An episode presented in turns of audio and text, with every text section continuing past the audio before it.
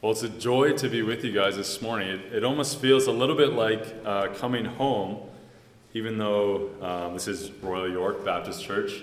Uh, many of you are from Grace Fellowship West, uh, and so the culture is kind of the same as Grace Fellowship East. So I was there for somewhere around five years. So yeah, it's a, it's almost a bit of a, a, home sense to me, even though I've never uh, met a lot of you and never been here before. So my wife and I are glad to be here.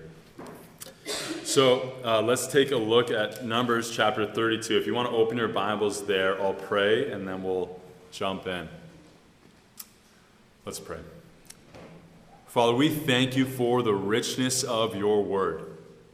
Pages and pages that are meant to help us behold your glory and the glory of your Son. So, Father, we ask that as we spend time looking into this chapter, uh, that you would open our eyes to behold your glory. Help us to see our state. Help us to see the glory of Christ and the work that he accomplished in light of these verses. And would you transform our minds and cause us to go from here with a, a zeal for obe- obeying your word and um, living in unity with one another, helping one another pursue obedience together. In Christ's name, amen. Small sins are not a big deal, or so our flesh tries to convince us. The flesh says wasting time at work doesn't really matter, or one glance isn't that big of a deal. Or perhaps even getting angry with my family. Well, everyone does that. It's quite normal. It's not really sin. Or maybe the flesh keeps us from spiritual disciplines, excusing it because, well, we're just so busy or we simply don't have enough time. Our flesh wages war, and we all too easily give in to its slimy, deceitful schemes. Of course, we know that sin is actually a big deal, and that even so called small sins are a big deal before God. But Satan would have us forget that all too quickly. So, this morning, as we look at Numbers 32, it's my hope that our urgency and our unity in obeying God would grow so that our flesh wouldn't deceive us so quickly. I've broken up the text into three points uh, verses 1 to 5, and then 6 to 27, and then 28 to the end. The first point is the reasonable request, verses 1 to 5. But since we're jumping into the middle of a book, let's get a little bit of context. Um, we just spent, I think, around six months at our church going through the book of Numbers in our Bible class before the service. So uh, my head's there, but your guys maybe not aren't, or maybe aren't there. Uh, so the book begins with the census of the Israelites. That's where the title Numbers comes from. They've left Egypt they're on their way to the promised land. In the first 12 chapters, we get various teachings on different arrangements for the camp, on sacrifices, on uh, their roles, uh, but we also get a glimpse of Israel's heart toward God. They grumble about the situation in the wilderness, they wish they could go back to Egypt. Then in chapter 12 of Numbers, even Miriam and Aaron oppose Moses. That's his own family opposing him. So then, chapter 13 and 14 come, and it's a pivotal point in the book. The Israelites are approaching the promised land, the land that God promised to give them, but the outcome is less than desired. The Israelites come to the land and they send in their spies. Um, Many of you probably know the, the stories of that chapter, but the spies return telling the leaders of the glory of the land, showing them the huge fruit from the land. But it's not all good news. The people in the land are just as big. And so 10 of the spies convinced the leaders that it's not a good idea to go into the land. Friends, this is ludicrous. The sovereign God promised to give them this land. But because of their little faith, they didn't believe in the Word of God or the power of God. And so they said no to the promised land. God takes this rejection seriously and condemns them, the whole generation, to death in the wilderness, except those two spies. That's Joshua and Caleb. So the next 18 chapters are full of uh, the Israelites wandering about in the wilderness uh, and them grumbling against God. And then God judging them, and some of them dying in different ways. Um, but then God delivers them through Moses or others like Phinehas or other uh, miraculous means. So then we get to our chapter, and the Israelites are back in front of the promised land. The entire generation that first approached the land has died in the wilderness now. The next generation has its turn. They've crossed over the Jordan, but they have, and they've cleared out some of the nations on their way there. Uh, but now they're on the east of the Jordan. So this is kind of like the Raptors over the last two years. We have to talk about the Raptors since they won this year. Um, but years ago, or the last couple of years, they kept getting to the playoffs. They get to the first round of the playoffs, but they couldn't get further in. They couldn't get into the land, so to speak. So what did Masai do? He got rid of that generation, brought in a new generation with Kawhi Leonard, and finally they got into the land. They won uh, the championship. So this is that's kind of the setting. There's a, a new team of Israelites. They're they're sitting, you know, at the first round of the playoffs. Are they going to go all the way? Is the question that we're faced with. Will they trust in God's word and trust in God's power this time as they enter the land? So now that we've kind of understood the context of our chapter, let's look at the fir- first five verses. In verse 1, we learn that the tribes of Reuben and Gad have a lot of livestock.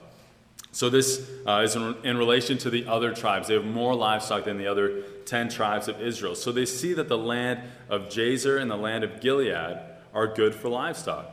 So, they make the reasonable conclusion hey, this would be a good place to settle knowing that they don't have the authority to make that decision on their own and just go and build their cities there, uh, they approach Moses and they and Eleazar the priest and they ask, they say, if we found favor in your, in your sight, let this land be our possession. Moses, don't take us over the Jordan. So one of the reasons this request seems innocent is that this land is actually included in the promised land in Genesis 15. Uh, so, in theory, they should be able to settle there. There's no reason they shouldn't be able to. But what makes their request so wrong is they ask not to go over the Jordan. By not going over the Jordan, they would abandon the rest of Israel, abandon the, the leaders of Israel, and abandon the Lord. The problem with the two tribes' question is that they don't see what's at stake. Let me say it again. The problem is they don't see what's at stake. Like Eve in the Garden of Eden, she saw the fruit, saw that it was desirable, and she took and ate it. Or like Esau, when he saw his brother's stew, felt the hunger, and so sold his birthright for one simple meal. Reuben and Gad see the land, they see the livestock, and so they request to abandon their brothers. Friends, how often is this the case with us? We don't realize what's at stake when little temptations arise. In a much lighter sense, uh, this is like my wife's old dog. They uh, named him Barney, which is an interesting name. Uh, but either way, like many other kids, Elizabeth and her brother Charles uh, would make a gingerbread house every Christmas. So the dog, seeing the gingerbread house, wanted to share in that sugary goodness. So what does he do? Well, he waits for the cover of night and then he makes his attack. He finds the house, gets to it no matter where it's hidden, and he mows down. Well, dogs aren't known for their self control, uh, so he eats the entire house and then obviously gets sick from all the sugar. Uh, so the family would wake up to a missing gingerbread house, a mess to clean up, and a sick dog. So it'd be one thing if that happened once, you know, just one Christmas that happened. But Elizabeth tells me that that happened for something like six Christmases in a row. This dog could not learn his lesson. So uh, you'd think year after year he would know that eating the house leads to feeling terrible. And even though it looks good, it's going to have bad consequences. But like Eve, like Esau, and like the two tribes in this chapter, the dog doesn't realize the consequences of his actions. And so we are like that often as well. I'll just give one more illustration about that. Um, when Elizabeth and I were first married, we went to a Turkish restaurant uh, to celebrate uh, her birthday. It was a couple weeks after we got married. Uh, and so she ordered this great platter of dips with vegetables and pita and all the, this wonderful food. Uh, and enjoyed it, but then started to feel sick when she got home. Uh, it ended up leading to a week stay in the hospital where she went into septic shock and almost died because of getting salmonella into her bloodstream. So uh, it was a very extreme uh, situation for our first couple of weeks of marriage. Um, but I don't think she would have eaten the, the baba ganoush if she knew that with every bite she was going to get sicker and sicker and sicker. If she knew the consequences of that meal, she wouldn't have partook. Uh, but Matthew Henry uh, says it like this If men did but consider as they ought what would be the end of sin, they would be afraid of the beginnings of it. Or consider 1 John 16. John calls us not to love the world, and he gives this reason all that's in the world, the desires of the flesh, and the desires of the eyes, and pride of life, is not from the Father, but it's from the world. Friends, we must be weary of our desires. We must be weary of what capture, captures our, our gaze. So, even though Reuben and Gad's request is not necessarily sinful, uh, there would be serious consequences if Moses granted it. And that's our second point. So, our second point, verses 6 to 27, is the colossal consequences. The colossal consequences. So, Moses responds to the two tribes' request uh, with quite the reaction. So, his reaction is so severe that some people, when reading this passage, think, well, Moses is actually the one sinning. Know, he's overreacting to a simple request by the tribes. Um, I don't think that's consistent with how we interpret Scripture, though. Uh, so we're going to assume Moses is in the right and the tribes are in the wrong. Uh, but either way, it's a very serious reaction. So in verse 6, Moses rebukes the tribes, saying, Shall your brothers go to war while you sit here? And then, why would you discourage the people from going into the land that God promised them?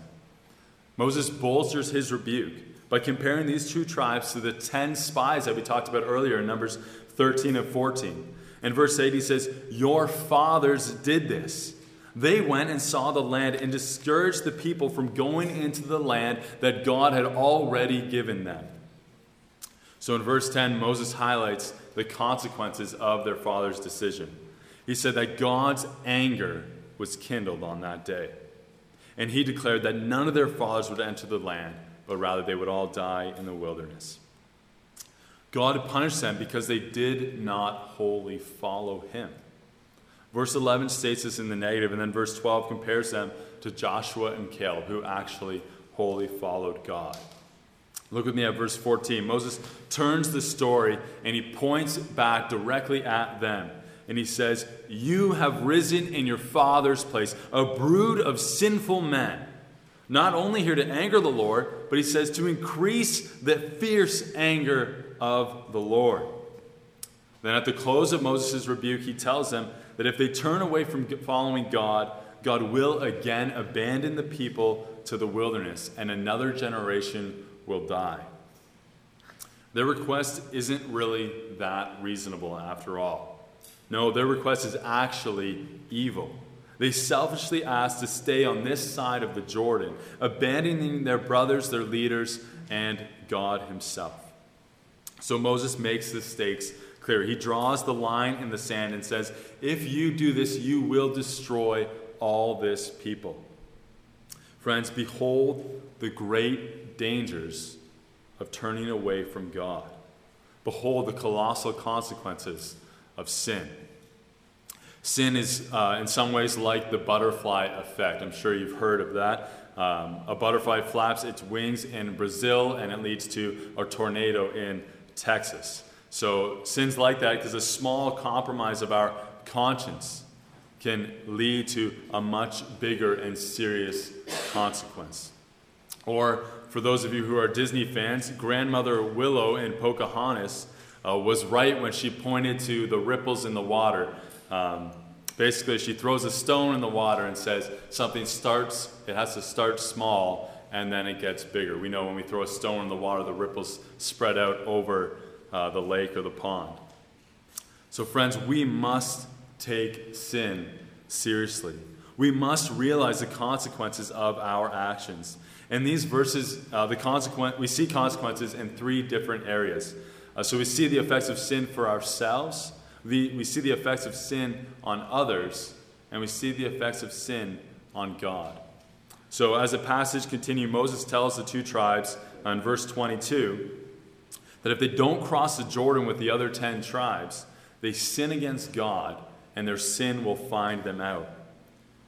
Friends, we cannot escape the consequences of sin. We are no different than Reuben and Gad. All of the sins we commit are against God Himself, and He says they will find us out. Proverbs 15 tells us the eyes of Yahweh are in every place. The eyes of God are in every place, keeping watch on the evil and the good. There is no escaping the gaze of our God. Every sin you have commit, committed, every sin you will commit, is before Him and against Him and there are personal consequences. If you're not a Christian uh, and you're here this morning, I'm, I'm so glad you're here. This is a great place uh, to be. Uh, but let me, let me warn you God knows you completely. His eyes are on the evil and the good, and He will judge everyone for their sins unless we repent and trust in Jesus for the forgiveness of sins. But even for believers, there's consequences for our sin. Paul warns the church in Rome in Romans chapter 6. He says, Do you not know that if you present yourselves to anyone as obedient slaves, you are slaves of the one whom you obey, either of sin which leads to death or of obedience which leads to righteousness? When we present ourselves to sin, we become slaves of sin. We must not believe the lie that, that we can stop whenever we want, that we're, control, we're in control of our sins. That a little look, a little stealing, a little gossip, a little lie, a little indulging, a little anger, or a, a little bitterness, a little lust, or a little greed, or even a little selfishness is not a big deal. Friends, our sin aims to enslave us. There are serious consequences for us uh, when we sin. And the tribes of Reuben and Gad would be destroyed along with the rest of Israel should they not cross the Jordan here.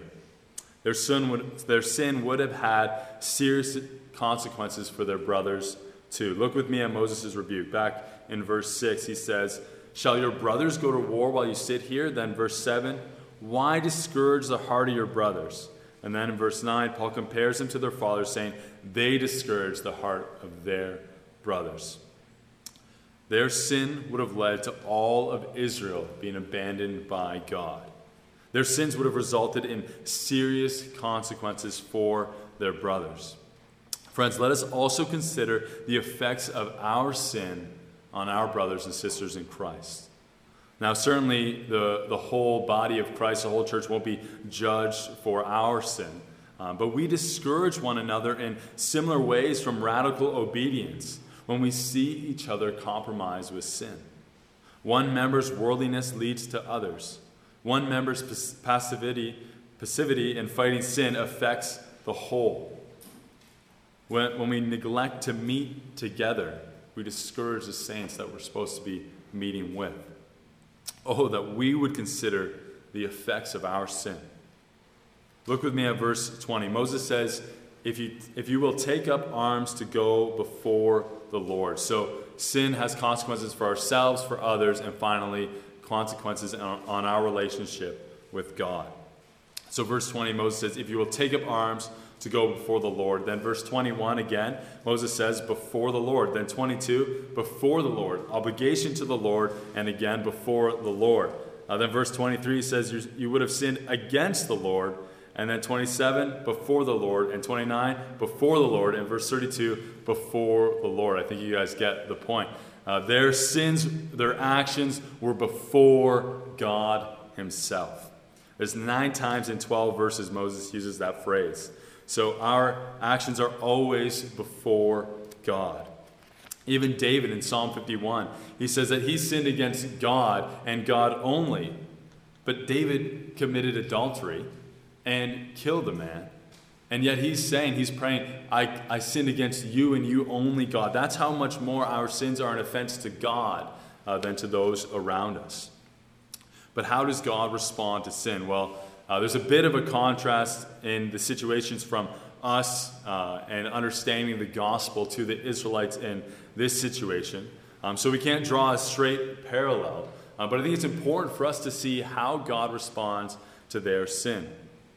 Verse 10 and 13 mention how God's anger was kindled on that day uh, that their fathers rejected him 40 years earlier. And then verse 14, we've already mentioned that uh, these men rose up in their father's place and are increasing the fierce anger of the Lord. Friends, we all too often that forget that every sin we commit is an offense against God, a personal offense against the living God. God is just and holy, and He promises to punish every sin, that every, no sin will go unpunished. So our sins have a serious effect on our relationship to God. So as we face each day and temptations arise, we must remember the colossal consequences of sin, and we must wholly follow God. So after Moses' stern rebuke, uh, the two tribes, both the Reubenites and Gadites, respond positively. They suggest a compromise. They say, uh, We'll settle in this land, build cities, and leave our cattle and our families here, uh, and we'll go with the rest of Israel over the Jordan uh, until they get their inheritance. So Moses responds uh, with the first of two if then statements. So if you look with me at verse 20, Moses says, If you will do this, then in verse 22, he says, Then you will be free of obligation, free of obligation before God, and this will be your possession. But he also says, If you don't do this, your sin will find you out. And so the two tribes assure Moses they will follow through on their word. These verses highlight just how important it was for all of Israel to follow all of God's word. Or, in other words, how important it was for the whole of the people of God to wholly follow God. Or how important it was that, people, that God's people completely obey God's command. Everything hinged on the 12 tribes following God into the land. So that leads us to our third point the united undertaking. Uh, and that is complete obedience, the united undertaking, verses 28 to 42. Once Reuben and Gad assure Moses that they will indeed go before the Lord over the Jordan, Moses turns his attention uh, to the chiefs of Israel and to Eleazar and Joshua in verse 28. So we see the second set now of the positive, negative, if then statements in these verses. In verse 29, Moses says, If they pass over the Jordan and bow before the Lord, then they shall settle in this land.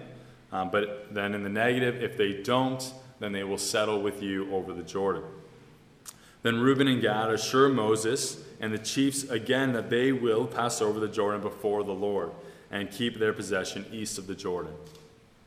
And then the last 10 verses of our chapter describes how uh, the two tribes settle in various parts of the land, and now the half tribe of Manasseh is included um, as they conquer various cities on that side of the Jordan as well.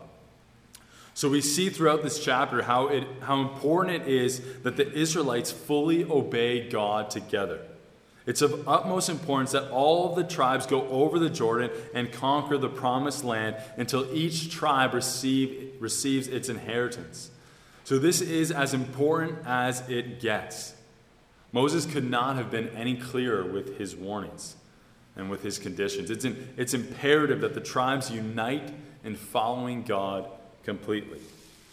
The tribes uh, must be like a great orchestra. When you go to see an, an, orchestra play, every instrument, every musician has their part, has their piece. They have to practice and prepare for the show. And then if one of them doesn't, doesn't perform right, the whole show looks bad and isn't a success. So each part needed to complete its role. And so the, the tribes of Israel, like that, every tribe has to be faithful in obeying God and following Him fully. So they must operate like a well oiled machine, each person doing their part so they can be successful and follow God into their land. But there's only one problem with applying this to us it doesn't matter how well we work together.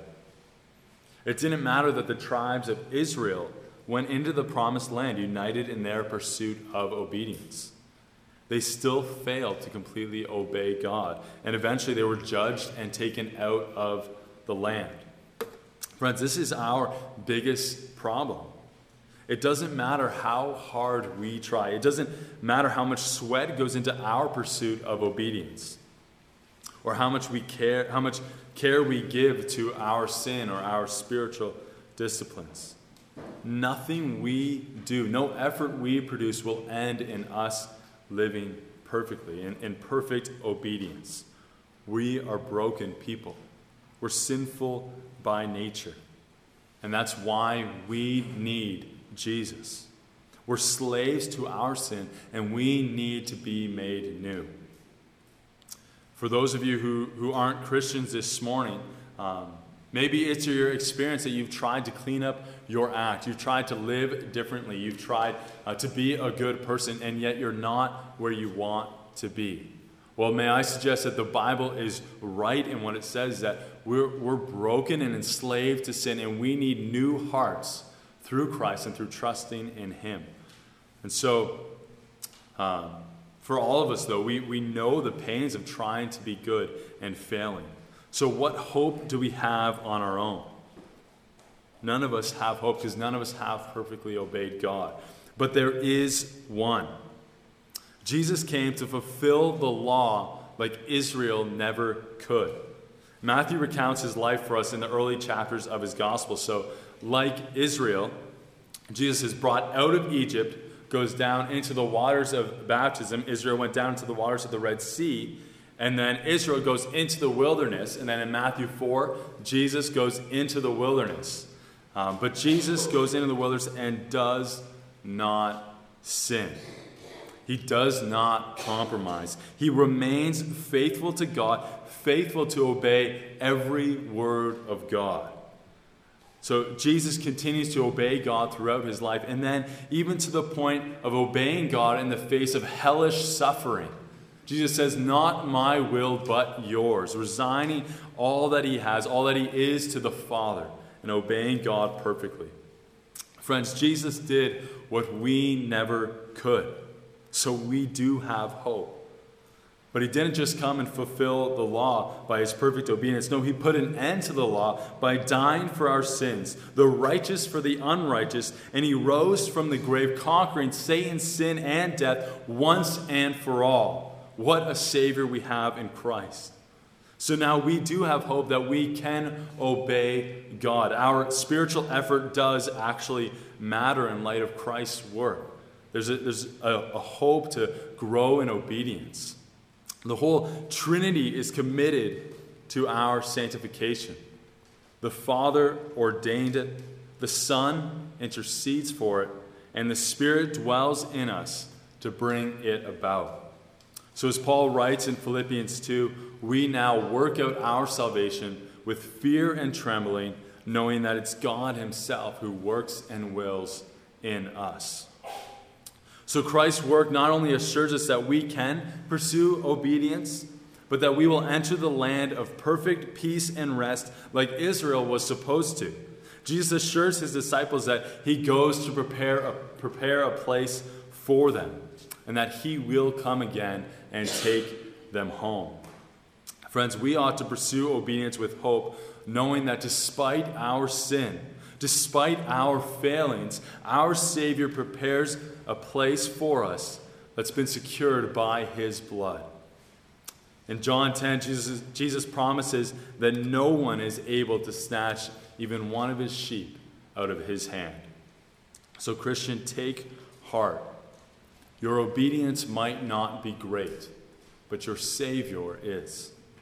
If you've been living in sin or struggling with sin recently, I urge you repent, confess your sins and turn back to God. He is full of love towards you and wants you to know the joy of full obedience.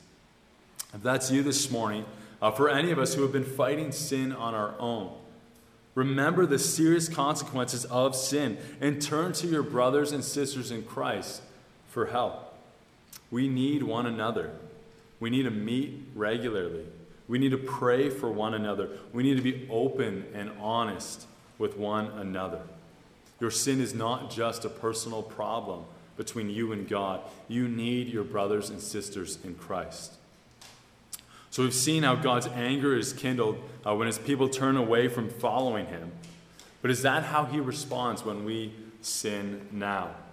Um, Psalm 103, one of my favorite uh, Psalms, talks about how God's steadfast love is greater than the heavens are above the earth. And it talks about that God knows our frame. So, friends, don't fear God's anger. He's, he's dealt with his wrath in his Son. And so he doesn't respond with fierce anger like he did to Israel. Um, but he wants you to come and know the joy of communion with him. Uh, John uh, 1 9 tells us that if we confess our sins, God is faithful and just to forgive our sins. So go to the Father, confess your sins, and go to your brothers and sisters and confess and work with one another, pursuing full obedience. Uh, one of the, the lies that my flesh tries to tempt me to believe is that uh, the world satisfies just like God or as good as God. Uh, we all, I think, get tempted to believe that in different areas or aspects of our life. Um, but we need, we need to remind one another, we need to um, be aware of the colossal consequences of believing those fleshly lies. We started this morning thinking about how the flesh deceives us to think that those small sins aren't a big deal. But we've seen in this chapter that any compromise with the Word of God has serious consequences. We've seen how all of Israel has to follow all of God's commands and fight alongside one another. So we, may we find, our, find out our sin and repent before it finds us. Uh, there's a famous John Owen, John Owen quote that goes, Be killing sin or it will be killing you. But uh, Numbers 32, I think, gives us another quote like that. Uh, God warns, or Moses warns, that their sin would find them out. So I think we ought to remember to find our sin before it finds us. And we ought to deal with it in repenting and confessing it. So our passage ends with the tribes united in their obedience to God. Uh, so may that be how we go from here this morning. I want to close with just a few verses uh, from Hebrews chapter 12. Hebrews chapter 12, verses 1 and 2. It says, Therefore, since we are surrounded by so great a cloud of witnesses, let us also lay aside every weight and sin which clings so closely, and let us run with endurance the race that is set before us, looking to Jesus, the founder and perfecter of our faith, who for the joy that was set before him endured the cross, despising the shame, and is seated at the right hand of the throne of God. Would you pray with me?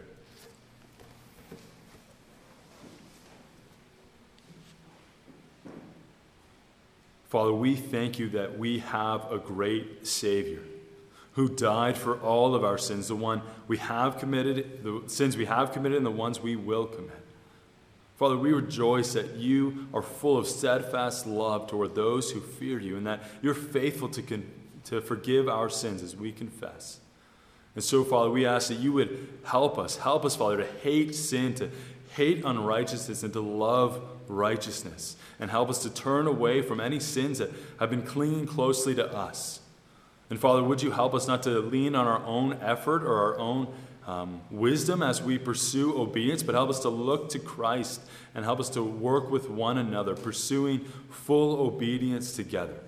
Oh, Father, we rejoice that um, despite our sin, there is a place prepared for us because of Christ's blood. We rejoice that uh, we will know perfect obedience in heaven and worship with worship you and worship with one another.